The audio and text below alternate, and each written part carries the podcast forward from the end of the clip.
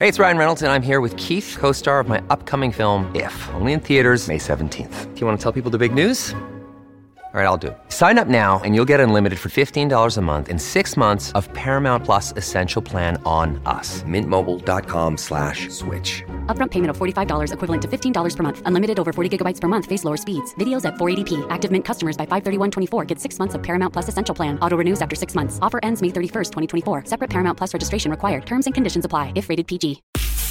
Now, it's Everything is Golden on the Red Apple Podcast Network. Here is your host, James Golden, aka Bo Snerdley. Welcome to this episode of Everything is Golden. I'm your host, James Golden, Bo Snerdley. And let's talk about the moon this week. To begin with, there are some other things in the news that we'll get to. But the moon. Some of you who are in the right age group will remember sitting in front of your television sets when we heard the words, the eagle has landed. And the eagle touched down, of course, at Tranquility Base back in 1969. It was historic. It was up until that time one of the biggest stories in human history. Mankind on the moon, fulfilling John F. Kennedy's pledge to send a man to the moon by the end of the decade. Of course, John Kennedy, assassinated in 1963, didn't live to see it. But the United States got behind NASA, got behind the moon effort after being embarrassed. The United States was in the early days of the space program. Russia, of course, was the first country to put an astronaut in space, and some of the U.S. efforts to launch into orbit were, how shall we say, not feasible. But NASA got its act together and despite accidents like the 1967 tragedy that took the lives of three astronauts, we were able to, under the Apollo program, send, become the first nation in history to send men to another celestial being, of course, that being the moon. Well, there was a poll this week by the Pew Research Center where people were asked to rate the importance of nine separate NASA missions. Only 12% of adults think, according to the results of these polls, that returning astronauts to the surface of the moon should be a top priority for NASA. Now, contrast that with 60% of adults who say monitoring asteroids should be the NASA folks' number one priority. This might be stunning for some of you 50% of adults said monitoring climate change should be the top priority. Half of the adults, according to the survey, believe that NASA should be responsible for monitoring climate change. Now, the results of this survey comes in as NASA is preparing to send four astronauts around to orbit around the moon for the first time since the 1970s. NASA is also facing budget cuts. By the way, uh, the Mars mission, we keep hearing about sending men to Mars. Less people think that sending men to Mars, or I should say, a space crew, because it's no longer sending men into space, as it hasn't been for a long time, but sending a live human mission to Mars, less people believe than even the 12% that think the moon mission is important. Only 11% think that sending people to Mars is important. Now, this is at the point where, for astro geeks, usually start talking about all the marvelous things that the space program has done. And NASA has the development from sending people to the moon resulted in amazing things for not just the American society, but for the world. And I don't know whether you ever had a chance to go to the Smithsonian and actually look at what the capsule was like that many of the first astronauts took off in. It is so small. And when you look inside, it looks so antiquated now compared to what we see when we look at technology. Here is a fun fact that I heard some years ago that there is more tech, computing technology in your smartphone than there was in the entire, entire lunar orbiter.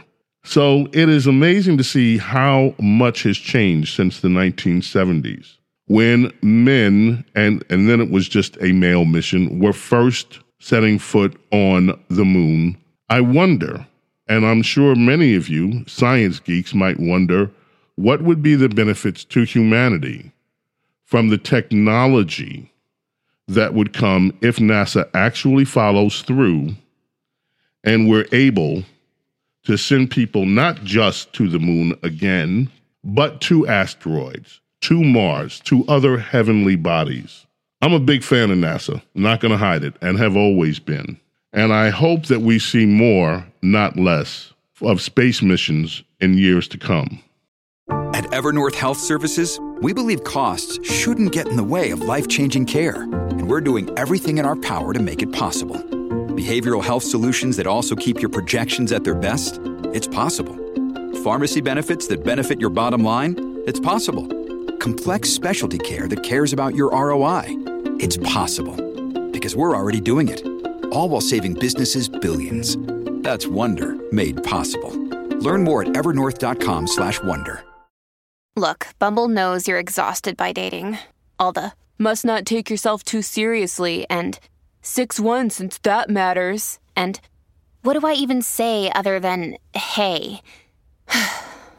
well, that's why they're introducing an all new Bumble with exciting features to make compatibility easier, starting the chat better, and dating safer. They've changed, so you don't have to. Download the new Bumble now. Hey, it's Kaley Cuoco for Priceline. Ready to go to your happy place for a happy price? Well, why didn't you say so? Just download the Priceline app right now and save up to 60% on hotels. So, whether it's Cousin Kevin's Kazoo concert in Kansas City, go Kevin, or Becky's Bachelorette Bash in Bermuda, you never have to miss a trip ever again. So, download the Priceline app today. Your savings are waiting. Go to your happy place for a happy price. Go to your happy price, Priceline. Turning the page. There was a story this week in the New York Times. Are protein bars really good for you? In the late 1980s, two distance runners who were living together in the Bay Area blended vitamins, oat bran, milk protein, and corn syrup into their kitchen, concocting, well, they didn't blend them into the kitchen, they were in the kitchen when they blended them, and they concocted what would become a power bar, one of the first modern protein bars. By the mid 1990s, protein bars had taken off. Back then, one writer for the New York Times called protein bars a high octane snack for yuppies and fitness freaks. Well, in the article, the Times says that although protein bars are everywhere, their branding has expanded far beyond exercise fanatic. They're presented as healthy snacks when you're on the go or even as part of a self care routine. Grocery stores, gas stations, bodegas, gyms, pharmacies. All of them are now carrying colorfully wrapped hunks of whey protein marketed as energy supplying health foods, despite coming in flavors like cookie dough and lemon cake. The global market for protein bars has grown, expected to swell to more than 2 billion with a B by the end of 2026. A food historian, Hannah Cutting Jones, who's with the University of Oregon's Food Studies program, says we have gone completely off the rails with protein in recent years. Another expert, Anthony DiMarino, says there's no question that our bodies need protein for building and maintaining, for repairing muscles. Protein also makes up our hair, our skin, and organs, and the amino acids in proteins help our brains function. Perhaps because of that, protein stands alone in the world of wellness. So, that's the skinny with protein. But are they health foods? That is the question that the New York Times asked. Protein is likely to fill you up more than simple carbs will, says a Dr. Rimm in this article. That may be because protein helps our bodies release hormones. And those hormones help keep hunger at bay. But, and here's what we were waiting for.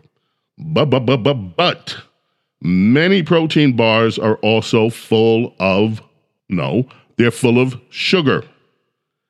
A chocolate chip Clif Bar, for example, contains 16 grams of added sugars, more than what's in a serving of Thin Mints.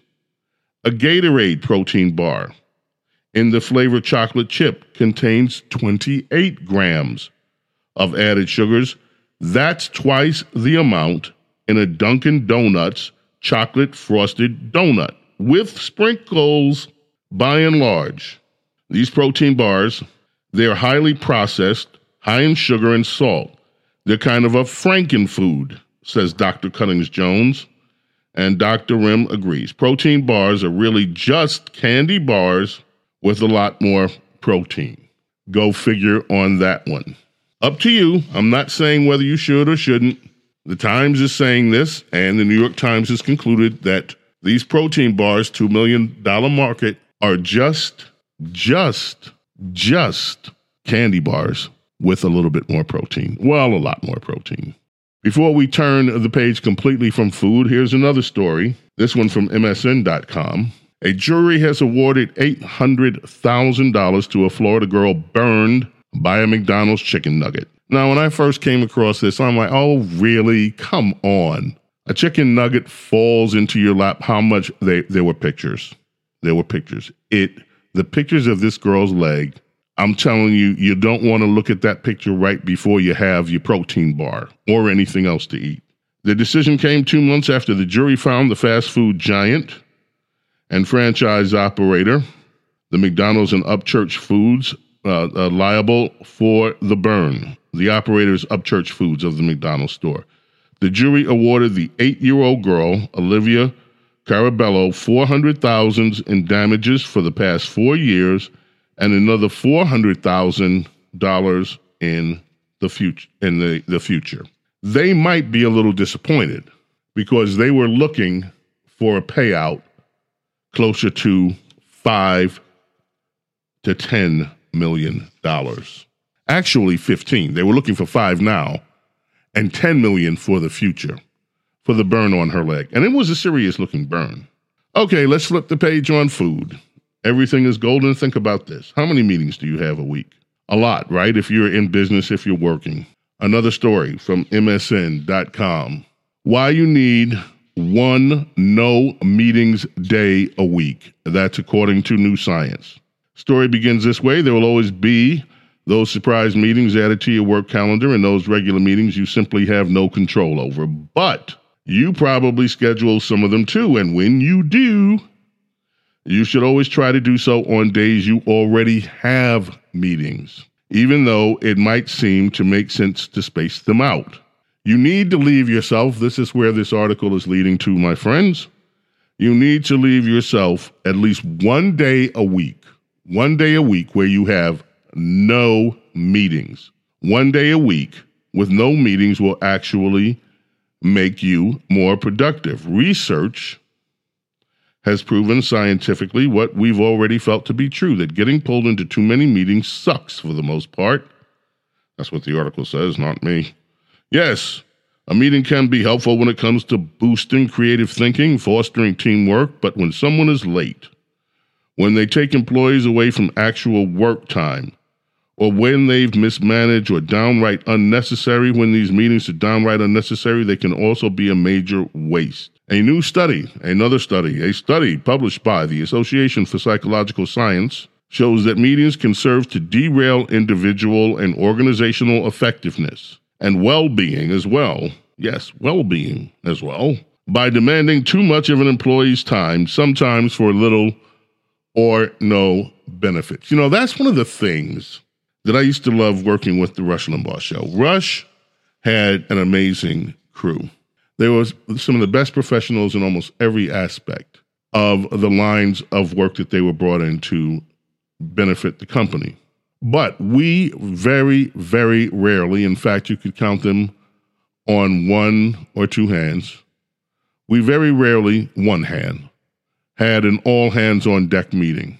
And we didn't have the morning quote unquote budget meetings that many media programs, especially of that caliber, have where you sit down and you talk about what everything is going to be that day and who's going to do what. And you also then have the meetings that are all about how you're unhappy with this, how you're unhappy with that. We didn't have that stuff. And as a result, people were left alone to do their work. I'm not saying there weren't meetings. Of course, people take meetings, but it didn't come from the top down. And that was one of the most enjoyable things of working there. You were left to do your work as you saw fit without the need to have a bunch of meetings. I am not opposed to meetings. Meetings are a good thing when they're valuable, when you learn something, when you're trying to get information, when you're trying to integrate how to work together on projects, and for a varied host of other reasons. But this article makes profound sense to me. The idea that we should leave ourselves one day a week, one day during the work week, where we schedule no meetings, where we can just do our work in peace. Yeah, sounds like a good idea. Now, last story everything is golden. This one concerns hurricanes. For some of the United States, we're in the hurricanes season right now. Scientists have made a shocking new discovery, a new discovery about the impact of hurricanes thousands of miles from where they strike. Again, more research. A group of researchers has studied water movement in the Philippine Sea, and what they found is that tropical storms warm the ocean by pushing warm water below the surface and bringing cooler water to the top, where that cooler water then gets warmed up. The researchers also found that the warmer water remained for at least three weeks after the storm subsided, and that some of the heater water made it as far as the Ecuadorian and Californian coast, thousands of miles away. That's according to phys, as in physics, phys dot org. And then they go on to say why the discovery is so concerning. Well, you don't even need me to tell you that. Warmer oceans, warmer temperatures, warmer energy. But here's the thing that I got away from this. Here's my takeaway the human Earth model, the model of human beings living on planet Earth and what affects us and what affects the nature of climate is so complex. And we are so arrogant as a race, human race, to think that we can understand all of the intricacies of what in what was into making this planet habitable. Once upon a time in our planet's history, remember, it was an ice ball. There were other parts of times when volcanoes raged, when the sky was so covered that sunlight couldn't even get through. The climate on Earth has always been changing. Climate change is nothing new. Climate change was created when the Earth was created, and the climate has been changing ever since. And this climate is so intricate, so many things go into it, that as many studies as can be made over the years, we will never, ever get to the complete understanding as human beings of what went into creating this earth and what went into creating us, the human beings that inhabit this earth. Well, that's it for today. Thank you for being with me for another episode of Everything is Golden, and I hope your day and your week are golden too. James Golden, Bo Snerdley, Red Apple Media, thanks for tuning in, and we'll check out you the next time you check out us on the next episode of Everything is Golden.